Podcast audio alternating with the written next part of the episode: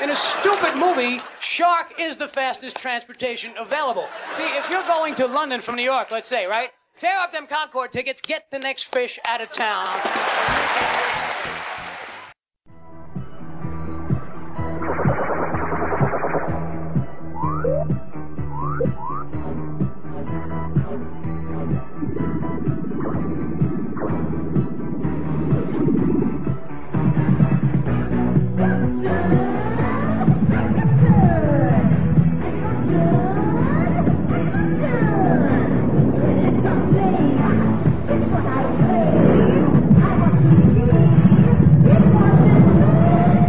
Radiodrome.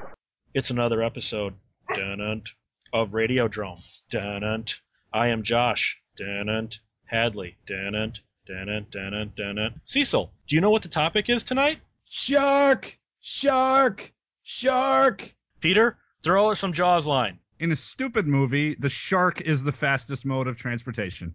Not actually a line. That's more of a critical accusation. That's but uh, not one I'll, I can't I'll go disagree into. with. Well, tonight we're going to be talking about the Jaws franchise. And now tonight it will be just the Jaws franchise. Next week we'll deal with the spawn of Jaws, all the ripoffs, because otherwise we'd have a five hour damn show. So I want to talk about just the Jaws franchise tonight. But now, Peter, do you know what other kind of Jaws people can end up getting? What other kinds of jaws? Adam and Eve promo.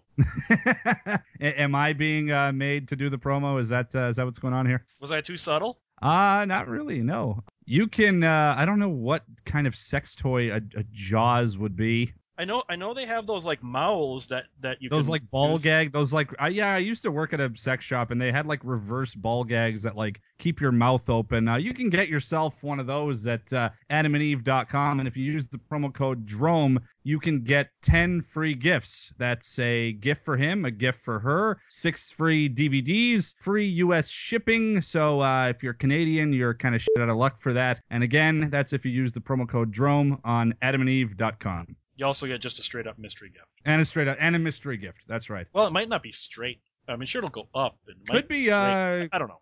could be both. Could be bi. You That's never true. know. That's very, very true. So, There is a Jaws porno. gums. Well, there's Gums and there's This Ain't Jaws in 3D. oh, jeez. It- Yes, so such an original title. you know what you're getting. I mean, hell, in gums, you get Brother Theodore because that's what you want in a porno, right? Okay, what is the shark in a Jaws porno parody? Seriously. It's a woman Um, who blows guys while underwater and then bites their penis off. Gums. And Brother I was Theodore just is Quint. I was literally just picturing a dude with a huge dick that has like a fin tied to his back. And he just walks into the room and goes, "You're going to need a bigger pussy." And what would Brother Theodore have to do with that? But we're going to talk about the Jaws franchise. It's summer. People are going to the beach. We need to instill a fear of the beach in people again. Jaws is arguably called the first blockbuster. And I would say, with the exception of Planet of the Apes, I agree with that. And Planet of the Apes will come up again later tonight as well, in a weird way. Jaws. The first film at the time was the highest grossing movie in history. Made on a $9 million budget in 1975, it only made $471 million in its theatrical run. Just a tiny bit of profit. Oh God, yeah, yeah. It's it made a couple of bucks. It, it barely made its money back. What was your first encounter with Jaws? I mean, I- this the year I was born, and neither of you were born at this point. But did you see it on video? Did you see it on TV? Did you have it hyped up for you? How did you encounter Jaws for the first time? I remember watching it on TV. Um, I don't remember specifically when. I know I was very young, and I believe I had just caught the the tail end of it. Like it was when Quint was being devoured by. Would uh, you say by you caught the dorsal fin? yes. Um, but yeah, I remember seeing a, a bit of it and thinking that was cool, seeing a giant shark uh, devouring a guy on a boat.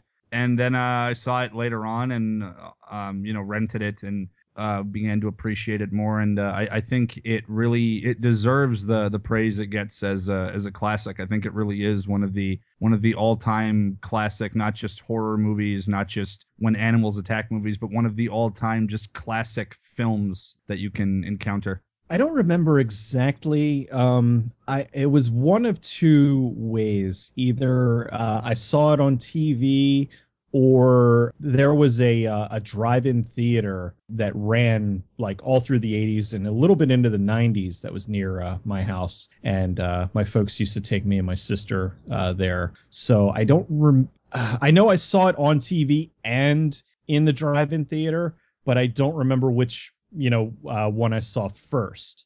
But uh, I just remember you know really enjoying it and being terrified of sharks. Thankfully, I never really got into the whole like afraid to go to the beach thing. But I remember that was a big thing back when the movie first came out, where people were just like, "No, not going near the beach." Jaws coming out in 1975 a complete train wreck of a movie on a production level. Nothing worked. Script constantly being rewritten. The cast all over the place. I think Jaws, weirdly enough, is the best accidental masterpiece ever made. I think it is a masterpiece of a movie, and it wasn't supposed to be. Spielberg mm. freely admits if the damn shark had worked, he would you would have seen it much more. One of the things that works in the movie is that you don't see it. He says he would have made a giant monster movie. So I think the movie being as good as it is is a fluke. It literally is a fluke. And that's part of the charm. But this movie was originally a very different film that, based on Peter Benchley's 1974 novel Jaws, we know the cast, the acting is just so perfect, but it almost wasn't. Originally, none of the cast members that we know were in their roles. Originally, Robert Duvall was wanted to play Sheriff Brody, but mm. then he said he was more interested in playing Quint. So at that point, they were going to have Robert Duvall play Quint. And then they wanted Charlton Heston to play Brody. Steven Spielberg didn't want Charlton Heston in the role. He figured thought he was too much larger than life and he would take over the production as Heston is wont mm-hmm. to do. So they didn't cast Heston. So now Roy Scheider at this point had already been cast as Quint. So they moved Roy Scheider from Quint to Brody after they lost Heston. Robert Duvall had fallen out at this point. So they needed to cast Matt Hooper. And it was between either Jeff Bridges or Jan Michael Vincent because they were still going off the novel version where the Hooper character is kind of a ladies' man and has an affair with Ellen Brody. Just knowing that, that would have changed everything in the movie with just these little few casting changes, wouldn't it have? It would have made a major difference. Uh, it, like you said, it is a uh, accidental masterpiece. Uh, because there, there's every now and then a movie will come along where something will happen that will greatly affect the film like with this the shark not working and them not showing it till the end because if you wouldn't have had that build up if you would have seen it throughout the movie it wouldn't have had that impact at the end having the different cast like having the people not the same kind of goes in with like Star Wars where I love Kurt Russell but he's not Han Solo yeah, Kurt Russell's not Han Solo. Neither is Christopher Walken. Neither is Gary Busey. Uh, it just it, it would not be the same movie. And yeah. there's a good chance that if things had worked the way it was initially planned, if they put together the Jaws that they originally wanted, we would not be sitting here talking about it this evening. I think if Jaws had ended up being the movie that Steven Spielberg originally wanted it to be, one where you see the shark a hell of a lot more and a cast of characters that are a lot different. I don't think it would have been as uh, well renowned as a film as it ended up being. As Cecil was saying, the fact that you don't see, the shark very much as uh, as uh, that was an unintentional thing, and he wanted to show it more. It adds so much dread to the movie, and it makes the reveal all that much more scary and intense because it's this big build up to it and I think that's why the um the sequels ended up falling so flat because they were the the big stupid rubber shark monster movies that the original would have ended up being, and it's I think it's why it's probably not the only reason why the sequels are uh, not as uh, well regarded and uh, cheaper, but it, it is, I think, a reason why they look Actually, a lot cheaper. I, am going to stop you. The sequels kept going up in budget all the way through four, so cheaper. I have to correct you on. They were not cheaper. Jaws was the look, cheapest of all the Jaws movies. They look cheap though. The the shark looked terrible in all of them. Well, Jaws was made on nine million dollars. Two and three were each made on twenty-one million dollars, and th- four was made on twenty-three million dollars. Oh my god, which is really upsetting considering that uh, four feels like one of the bad Cannon movies. This film, it wasn't meant. They didn't promote this movie knowing like like the way we now see a blockbuster promoted. That's not how Jaws was promoted. It was promoted again almost by accident. That gorgeous voiceover narration in the trailer. That that was supposed to be very loud and bombastic and the shark is coming. And the narrator decided, "No, I think this needs to be underplayed and you need to let the imagery and the score carry this. And my, he said my narration should be underplayed. There is a creature alive today who has survived millions of years of evolution without change, without passion, and without logic. It lives to kill. A mindless eating machine. It will attack and devour anything. It is as if God created the devil and gave him jaws. They made two cuts, one of him being all bombastic and one with the trailer that we know. So again, it, it almost seems like every single thing that works in Jaws was a fluke. It seems mm-hmm. like this movie should not have been a good movie. and I think that's one of the reasons it's so great. Why do you think Jaws worked seemingly despite itself? Because essentially, by the way that they did it, it kind of turned into a horror movie. So it instead of a monster movie, the thrilling moments to it of not seeing the monster, and it's probably uh, going into Spielberg and his directing. It probably did a lot to teach him how to kind of hold back because in in some of his later films, Jurassic Park 1 versus Jurassic Park 2, in Jurassic Park 1 because of uh, the technology and everything, there really was only about 15 minutes worth of dinosaur footage in the film. Whereas in Jurassic Park 2, there was so much more dinosaurs. The same could be for Jaws, where it's you since you don't see the sharks, since the acting is so good, it pulls you into it. And then when you finally do get to see the monster, it's that holy shit moment and what makes it so much more scary than if you were just seeing it throughout the whole film because realistically if you were to see it the whole film it looks good but it's like how you know how many scenes would it have been believable I know uh, at the end when they, they just kind of propped it up on the boat and and just kind of were working the jaw on it because if you look at it, it's not moving a whole Robert lot. Robert Shaw's more... almost pushing himself into the mouth.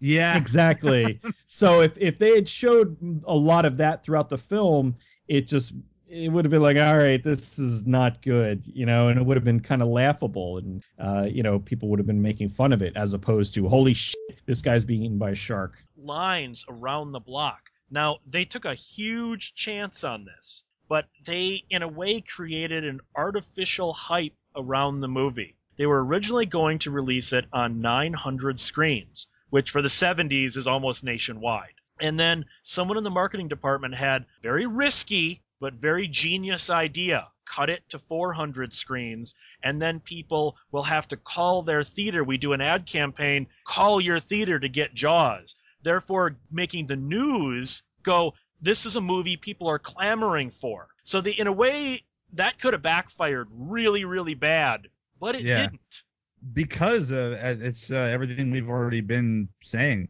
It's uh, it was a fluke in the absolute best way. Everything that they wanted to work didn't work. It was a series up... of flukes. This wasn't yeah. a fluke. This was one fluke after another. This yeah. was a chain and reaction. Just, and everything just ended up somehow working. That uh, that ad campaign that really could have backfired, but people could have not called and not requested it, but people did want to see it. There was a genuine interest in the movie the trailer really worked with the kind of the the downplayed that vibe of of oncoming terror in this sort of in this uh, build up way. And the trailer really ended up illustrating what the movie ended up being like i think. This uh this storm that's rising that ends up being the you know the really uh, gruesome finale where you actually see the shark. Uh, and i think that all worked. Uh, the, the movie completely did work despite itself because of of all the flukes for whatever reason. It doesn't happen often, but it's a movie that if like I said, if it was made the way that Spielberg had originally wanted to make it, it just would have been another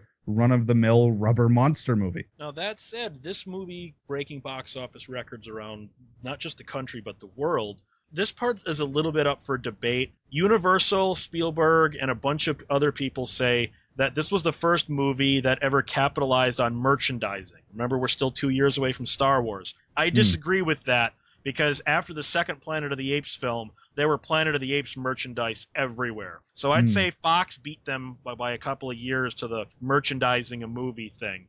The, the movie also has one of the scariest speeches ever. Quint's USS Indianapolis speech is one of the most chilling five minutes of just dialogue that I think you'll ever hear. And that wasn't even intended in the movie. John Milius wrote that speech, which Robert Shaw then pared down to what he and what ended up in the film as a way to kill some time and add some footage for one of the times the shark wasn't working. Again, one of a perfect accident.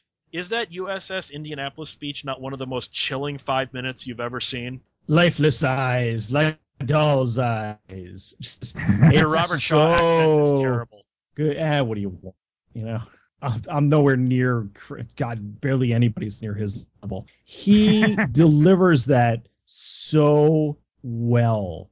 You yeah. are riveted. Like there are a lot of movies where there is extended dialogue where you're like, oh, can we get back to the break? But you're hanging on his every word. The way he's delivering that, you're just like, holy crap. Like if if you you think he actually went through that, the way that yeah. he describes it, it definitely just adds to the tension and brings you in and sets the the tone further towards like scary, like holy crap this is just this guy's lived through this stuff before, and which yeah. made his his exit that much more painful towards the end of the film because it's like, oh, he went through all this and now, ah, you know. Yeah, but he did kind of split with reality at that point. He was going crazy by the end. Yeah, but still, you know, you live through that, you don't want to be eaten by a shark. Um, but it was an amazing performance, and I, I I don't know where I read this or heard it, but wasn't Robert Shaw drunk throughout most of Jaws? Yes, he was. Robert Shaw was an alcoholic, and he died three years after Jaws was made by a heart condition caused by his alcoholism.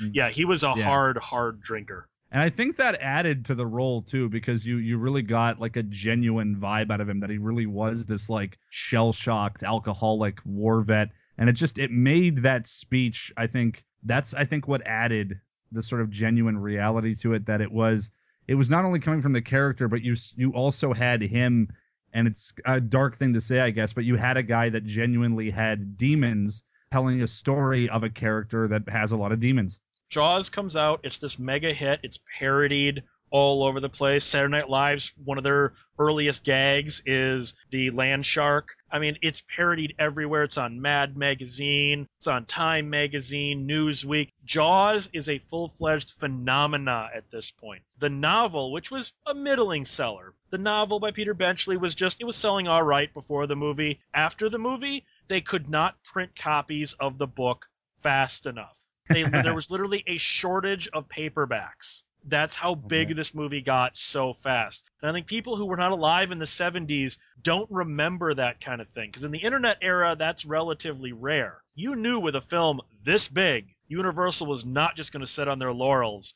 I mean, they did re release it in 78, but you knew they were going to make a sequel. You knew mm. they were. I mean, 20th Century Fox had started making Planet of the Apes sequels at this point. Now, sequels are were relatively rare still at this point. You had the Planet of the Apes movies. There were a couple of Dirty Harry sequels. There was the Quatermass movies. We did not have when a, when a movie came out back then. You did not go, well, I'm sure there's going to be a sequel. That's just not how the 70s operated. So hmm. it should be a little bit of a surprise that Jaws 2 is as good as it is. It was originally yeah. going to be way different in a couple of ways. Initially, they didn't want a sequel. Somebody at Universal came up with the bright idea let's make a prequel about Quint's time on the USS Indianapolis.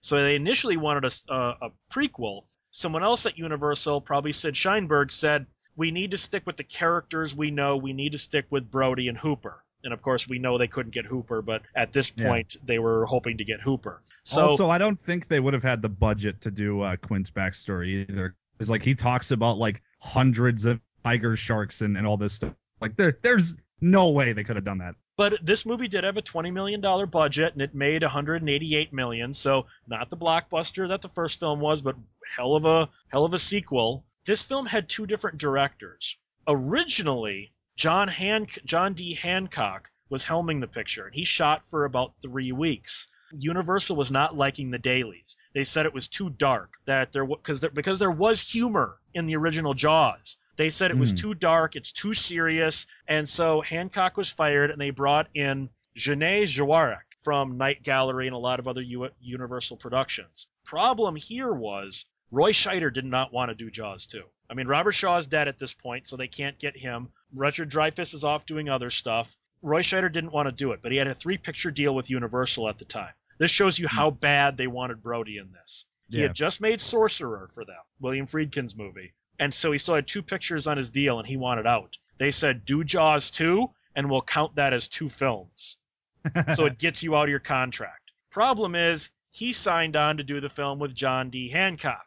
Him and Jeannot Szwarc hated one another. Oh, and they, they made that very known on the set that these two people do not get along. Roy Scheider's a true actor. As soon mm. as Szwarc yelled yelled action, he did what Szwarc wanted him to do. So that proves what a real actor Scheider was. Saying all of that, is it a surprise that Jaws 2 is pretty decent?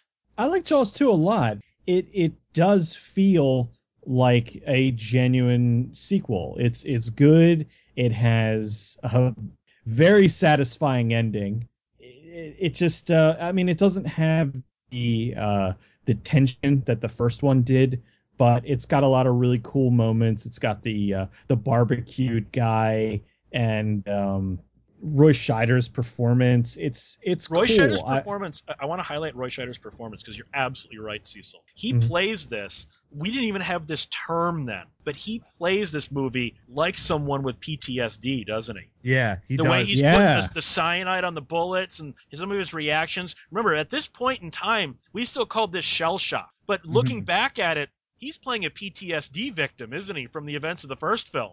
I think Scheider's performance is very nuanced and he gives a fantastic performance in a film that he doesn't want to be in. well, it goes to show how much of a professional he is. It's like yeah. there are a lot of actors that will stamp their feet and cry and give a shitty performance for a movie that they got stuck in. But here's a, a pro who, all right, he's in a movie that uh, he well it's it's not that he didn't want to be in it. It's that you know with the new director and everything things kind of changed and he no longer wanted to be in it. But mm-hmm. he didn't crap out. He still gave an a plus performance. And there's nobody who would say uh, that uh, you know that it was bad because of that. The movie is is quite good. Who knows? Sometimes a little uh, a little agitation on set leads to a better performance. Yeah, with with the right director. You know, there are some or with the right actor, I should say. There are a lot of crap actors out there who just give crap performances unless they have a director who completely hones them in. It's a it's a great movie. Uh, it's one that um, I, I haven't seen as much as I probably should have because so I mean it's not the quality of the first film, but it is a damn solid follow up. Agreed. I think it is a solid movie. I think I consider Jaws 1 and 2 to be on par with each other. I just think it's, it's a really good continuation of the story. I love Scheider's performance, and as you you and Cecil were, were talking about, it really does show the quality of an actor. Can you work under pressure? Can you work with people you don't get along with and still deliver? Roy Scheider can. He uh, he didn't cop out. Scheider was great. I, I dug the whole uh, shell shock thing where you know he's he's dipping the the bullets in the uh what was it? The cyanide. mercury cyanide yes. Like a like a vigilante kind of vibe to it almost uh, almost like Robert Ginty in the Exterminator. And just when he when he goes nuts uh, at the beach on the on the watchtower when uh, he mistakes the school of bluefish for the shark and he starts firing off into the water. And what I love about that scene is when he's standing and he has his back to everybody at the beach and the camera is just on him and everybody is standing behind him. And you just see this look on his face like he doesn't want to move from that position because he knows that he has to look at everybody thinking that he's a fucking maniac now. Like he, just has that total sense of, of self-awareness like like oh god what did i just do? Like and you can see it. All of it reads in his face. And it, i think that that really shows the quality of just how amazing uh, he is as an actor, and that even if he didn't get along with uh, with the director and they were maybe arguing uh, in between takes and stuff, he, my God, what a what a fucking performance and what a movie. Uh, I, I consider Jaws one and two to be equally equally amazing, just totally satisfying films. And yeah, like Cecil said, awesome ending with uh with what was like the power cord thing, the, the wire that was under the water that, that the shark bites into and just roasts it. Like it's great. It's it's it's a great movie. This one had more of, like Cecil pointed out earlier, more of what I guess the first one wanted to be. You see the shark a lot more in this one. You very much get, even though slasher movies aren't a thing yet, this one has much more of a slasher movie vibe to it. Yeah. I mean, he's even stalking horny teenagers at this point. This one kind of would be almost a prototypical slasher movie, if you will. It, it doesn't flow as well to me. I think the the edit could have been a little bit tighter. Szwarc came from television. He hadn't done a whole lot of movies. This one feels more like a TV movie to me. And then there, there's one, because continuity is going to come up in the sequels here. There's one little continuity error that's weird. They say that this is two years later after the events of the first film, yet his son is aged five and a half years. so I'm like, okay, that was a little bit of a weird cheat. It was a hit. Like I said, it made 188 million on a 20 million dollar budget and now the marketing is still going nuts at this point. You name it, you can buy a Jaws product of anything. They had Jaws toilet seats, Jaws keychains, Jaws you name it. They had you, they had Jaws oven mitts, you know, in the shape of a shark. the shark's mouth. I guess technically, because yeah, you would pick up the toilet seat and the Jaws open mouth would be on the back. I'm not kidding. They really have that, Cecil. I think I'm gonna have to go on eBay. So they're merchandising the hell out of this so you knew there was going to be another sequel. Now, this one would take a little bit. We wouldn't get a sequel for another five years. In 1983, we came out with Jaws 3D. This one on a 20 $20.5 million budget made 88 million. So the budgets are going up, the returns are going down. This one was almost made to capitalize on the resurgence of the 3D trend. It, it was a very different movie in a couple of regards. First, this one started out as a spoof of the Jaws movies, made by Universal. They had contracted the National Lampoon Company, and Joe Dante was going to direct it, and it was hmm. called mm. called Jaws 3 People Zero, and it was about the plot was Universal was trying to make a third Jaws movie, but every body of water, including the toilets would have a shark in it that kept killing all of the crew. And it was done in a Zucker Brothers style. The mm. script is brilliant, and I absolutely could have seen Joe Dante pulling this off. But then somebody thought at Universal thought it would be a mistake to spoof their own movie that if we're not taking it seriously, how do we expect other people to? They they killed that idea.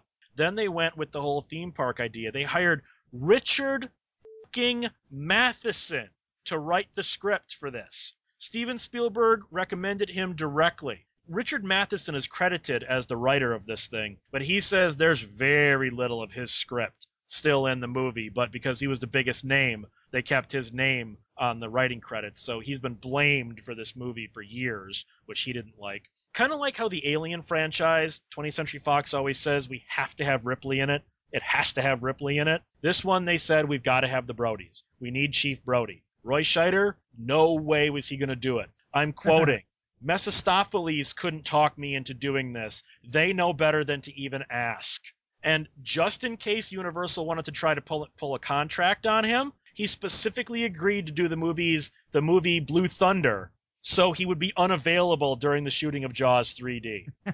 That's how much he did not want to be roped into this for even a cameo. All that said, the crappy effects, the goofy story, I like Jaws 3 and I don't know why. It's got a bad story, bad acting, bad effects, stupid plot, and I can't not watch it anytime it's on TV. I have a weird affinity for this. It's a bad movie that I like anyway. I think it is one of the best bad movies out there. Everybody goes on and on about shit like Troll 2.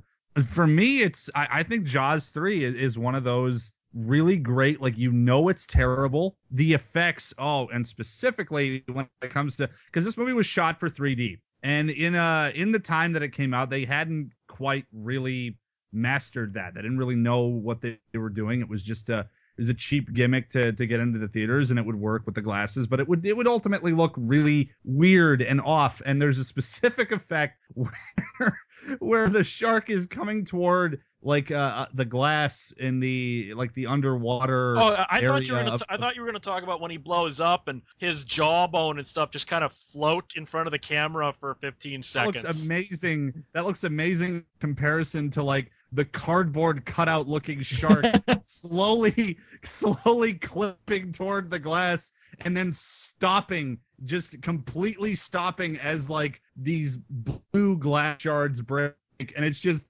like I rewind that a good six times when I'm watching the movie because like I'm in I'm in fucking tears when I see that. Shit. And to sort of uh, cross promote our co-hosts, I consider Jaws three to be one of the best good bad flicks out there. Oh, absolutely. I, I love the scene. As soon as you started talking about it, I knew that's the scene that you were going to bring up. It is hilarious because the shark very slowly wiggles towards the thing. And then, like you said, it stops, dead stop. And then all of a sudden, these awful shards of of uh, you know cutout of whatever come flying at the screen and then it cuts to water rushing in it's so bad it's so bad. Oh, I love Jaws three. I I think that the I mean so many just wonderful moments. There's that. There's the the guy uh, getting eaten, like the the the inside the shark's mouth. Simon McCorkin Simon McCorkindale, even though he's only in the movie for about 20 minutes, steals this movie from the main cast. Yeah, it, it's God, just yeah, it's, his arm, terrific. his like arm at the end is still holding the grenade, and that's how they end up killing the shark by pulling the pin. he, sh- he should have used severed arm that, for whatever reason, is still on the shark's tongue. It's so shit, but so beautiful. Peter, he should have used his manimal powers. He could have survived. He turned into a shark in the pilot of Manimal. Well, Jaws 3, probably its weakest point outside of the theater would be the fact that it looks like crap. Because of how they shot it in 3D, for the Anaglyph 3D, even when it's in 2D, it has this weird, fuzzy, soft tone to everything. To the point where when you see it on TV or even the DVD, it's got this weird, soft look to it. It, it just, it kind of looks like a second or third generation VHS dub. Yeah. So there really isn't even a good quality print of this thing out there, which is a shame. Yeah. It's but, the same as uh, as Friday the Thirteenth Part Three because they shot it with the camera specifically for 3D effects. So even on like Blu-ray releases, it still looks like it's like uh, it's softer a movie than from the, rest. from the mid '70s. In this one, you got Louis Gossett Jr. always giving a fine performance. You got mm-hmm. Simon McCorkindale just stealing the goddamn movie, and then you've got Bess Armstrong and Dennis Quaid as our main characters. Dennis Quaid is supposed to be playing Mike Brody. Dennis Quaid was like 30 when he made this, but if we're going chronologically, the Mike Brody character should be in his early 20s at best. I don't know if this takes place in the future or if they really just don't care about continuity at this point. But this is supposed to be the same character that was in the first two movies, which, when you break it down, means that Mike and Sean Brody are the only characters that are in all four movies, not counting the shark, which I'll get into the stupidity later. Jaws 3D was a hit with audiences, not with critics. And it was such a not hit with critics that when they made the final Jaws movie, Jaws the Revenge in 1987, Universal didn't even count this as a Jaws movie. Literally, the press release that they sent out said Jaws the Revenge, the third film in the remarkable Jaws trilogy, unquote. So even Universal was saying, no, no, no, Jaws the Revenge counts more than Jaws 3D did. Oh, what? That tells you how much Universal hated Jaws 3. We got to get into some weird, weird backstory for Jaws the Revenge. The head of heads of Universal did not like the the dwindling box office for one on Jaws 3D, but they didn't like the fact that it quote lost the human connection. That they didn't have the Brodies that they wanted. So they told Joseph Sargent when he made Jaws the Revenge, they want a movie about people, about the people. This is supposed to be a character driven movie.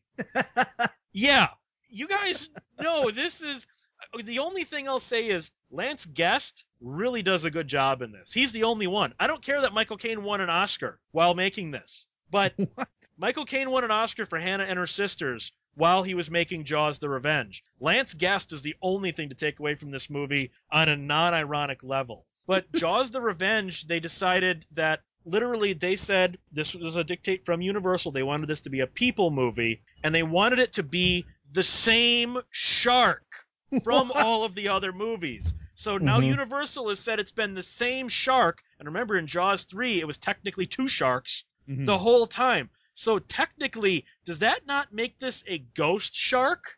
If you think about it? It might explain how it uh, how it beat a jet to another location. Well, yeah, I mean, shark is the fastest way to travel, isn't it? yep, that's uh, that's what.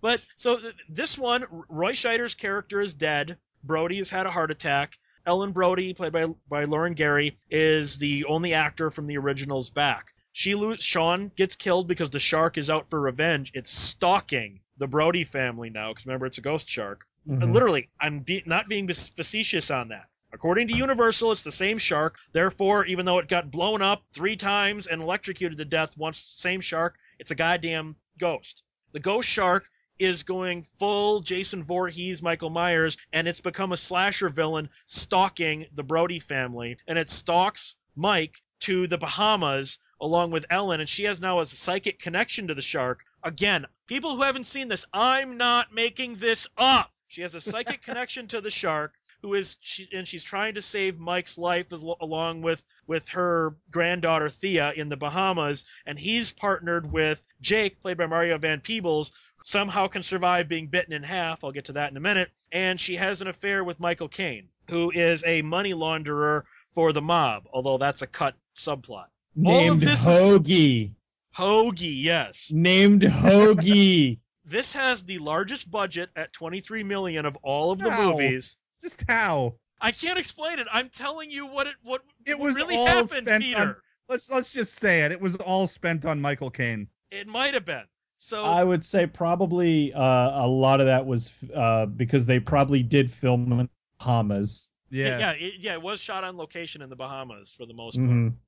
won won the golden seven golden raspberry raspberry awards and was the first movie to ever be voted the worst movie of all time in the first year of its release. Other films like Plan 9 and that have been voted worst movie of all time, but that's years later. This Mhm. film was still in theaters when it was voted the worst movie of all time. Good.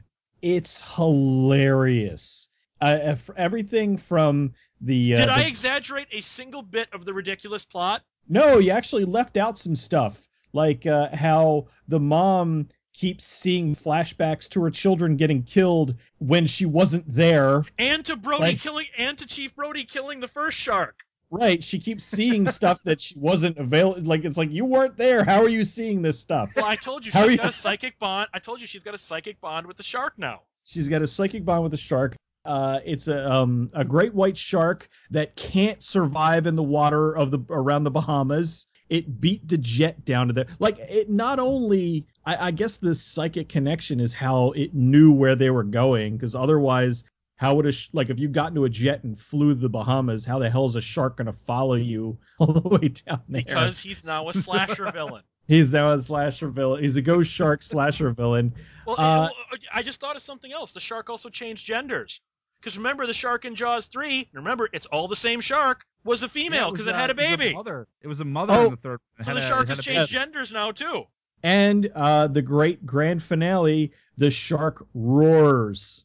And it also roars with a whole bunch of mechanical equipment in its throat. Yeah, it Clearly roars. visible. Clearly Can't visible. equipment. Hilarious. It it's it's the comedy that they wanted three to be, but they didn't realize they were making a comedy. I like it so much because it's so just as as influential and as beloved as the first movie is. And then you look at this, this is so far removed from how the first movie was. Like the first Yep. movie, incredible acting, scary, really well shot, uh, an amazing looking shark at the end. In this, the shark looks like crap. The acting is just passable. It's it's comedically written. There's no like outstanding performance in it. It's just it's a comedy. It's it's an unintentional comedy. Jaws 4 became its own parody. It really did. It stinks, but it's hilarious.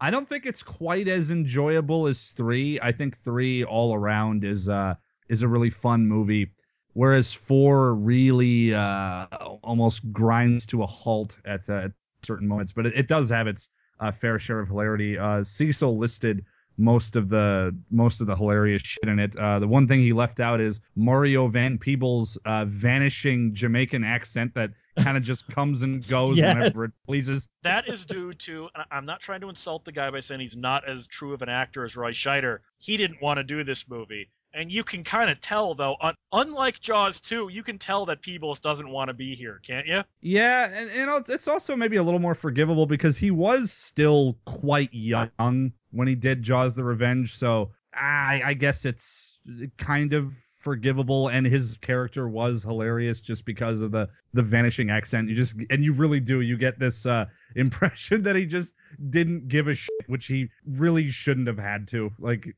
michael caine where his uh, role as Alfred in the Christopher Nolan Batman movies is his fucking character in Jaws 4. It is. Hoagie? It's the same. He hits all the same beats. He he does the same thing where he's like explain he, he like talks about things he's done and his experiences and he compares them to what other people are going through. Mr. Wayne, when I was in Amityville, I fought a ghost shark. It's like, shut up, you old winded bastard depending on when you saw this movie and how you saw this movie, what ending did you see first? Because there are two endings.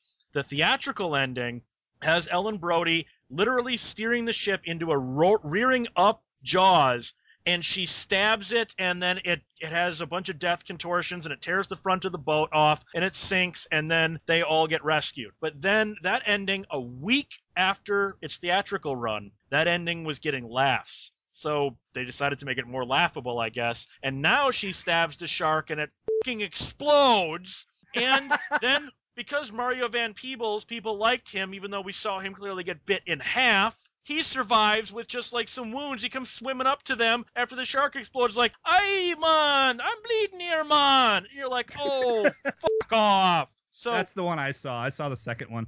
I saw the second one. That's the one. Uh, that's the one that I remember seeing, and uh, just I don't see how they thought that was going to be less laughable than the other one because that's easily more over the top and more hilarious. Like you you can't really get much more over the top than guys surviving being bitten in half and a shark being stabbed and exploding. That's like that's like when they parody action movies and like a truck uh, crashes into like a big rig full of like sugar and it explodes like like a nuke.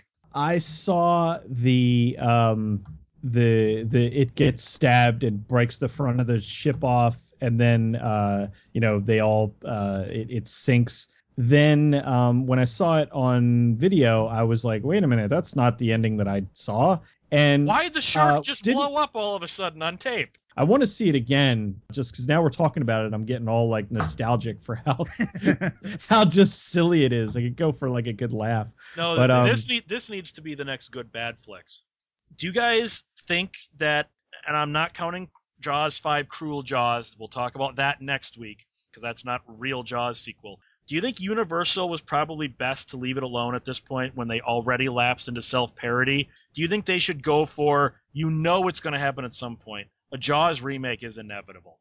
Do you think this franchise needs to end where it, it is? Or do you think there's still life in the Jaws franchise? They should leave it alone. There's just no possible way of them being able to recapture the first one because what they're going to do is they'll do kind of what Spielberg wanted to do initially. They'll they'll show the shark too much and um, have it'll be more... a CG shark. It'll be a CG shark. It'll probably be like a maybe maybe like a two sharks or something. Uh, you know, so they'll kill one and then oh, but really it was the other shark that was the one they had to worry about. It, it like it, it, just I can't see them being able to make it make it good. So I, I think if if they're gonna do anything, do the new thing, which like what they're doing with Jurassic Park, where Jurassic World is a sequel that acts like two and three never happened. So if they do a Jaws sequel, just act like two, three, and you know two, three, and four never happened. Maybe two, like so, maybe start at three and. Well, Universal already happened. Universal already acts like three didn't happen. right. So just say that yeah. you know Jaws one and two happened and like three and four you know uh, never happened.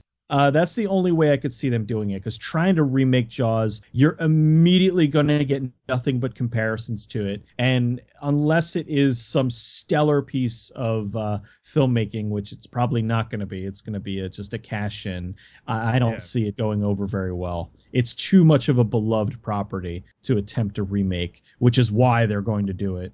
I think even if they did a really good job on it, I I don't really see people taking it very seriously because in movies that that have sharks, I mean we, the the Sharknados and the mega sharks and you know all the asylum shark movies I, I think people would find it difficult to like go to a movie about a killer shark and not start laughing. Even if it was played dead straight with really good effects and really good actors they they would compare it to all the goofy shark shit that's been around everywhere because we, we really haven't had like uh, a serious shark horror movie in years. The the last one I can remember is like open water and deep blue sea, and beyond that I can't really did you, did you just, other. Did you just imply Deep Blue Sea was a serious movie?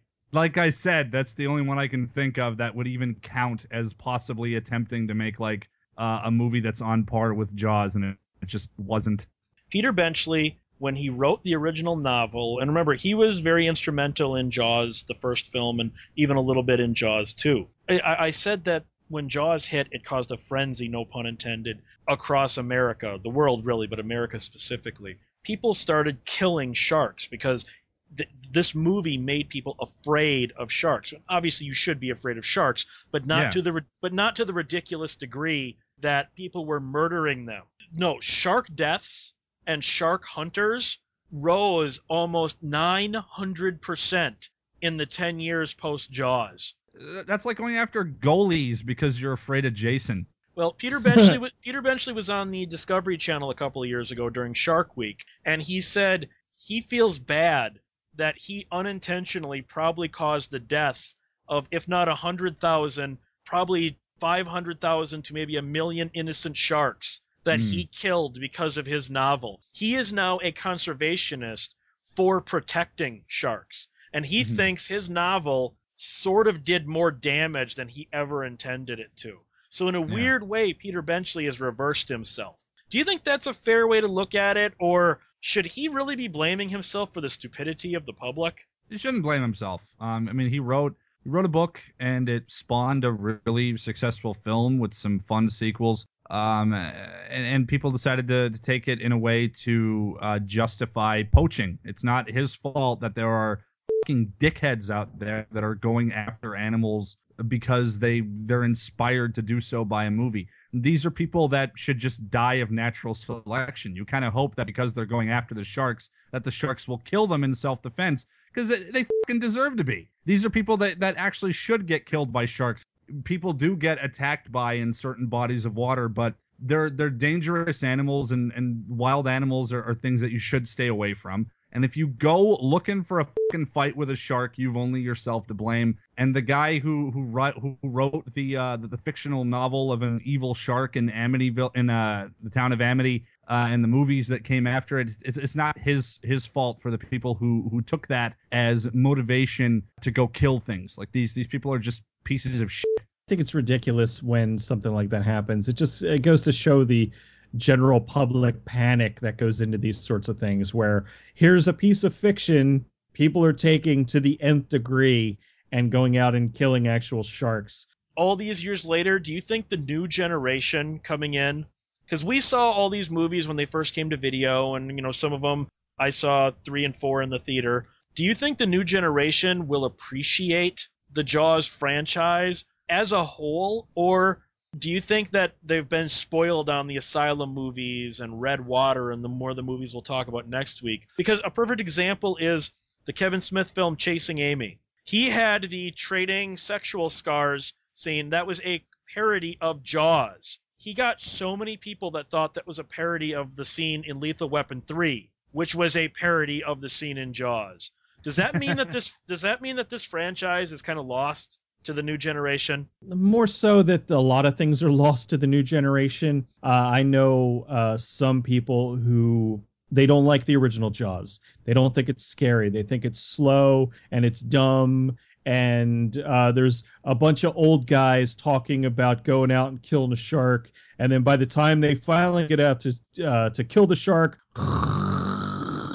you know, that's it, it's just it's it's frustrating because now if they did do uh, the the the reboot that we are talking about, it would not appeal to us at all. It would be built to appeal to their that generation, and it would be you know show the shark too much, just lots of boo scares, lots of CGI, and then they'd be, oh this is so good, it's so much better. That dumb slow first movie that came out, piece of garbage. Cecil, um, I'm gonna I'm gonna say this right now. The "we're gonna need a bigger boat" scene is one of the best, most effective jump scares ever. But I mean, th- that's the thing. Like people, uh, I always say about how I don't like, you know, boo slash jump scares. I, I, it's not that I dislike them. I dislike them when they're overused, when they're not effective. Like something like that. It's like there's in a movie where there really was very, you know, there wasn't any, and then all of a sudden, oh, here we go. Oh, there's the shark. You know, that is effective as hell. It's not opening a closet and having a cat jump out.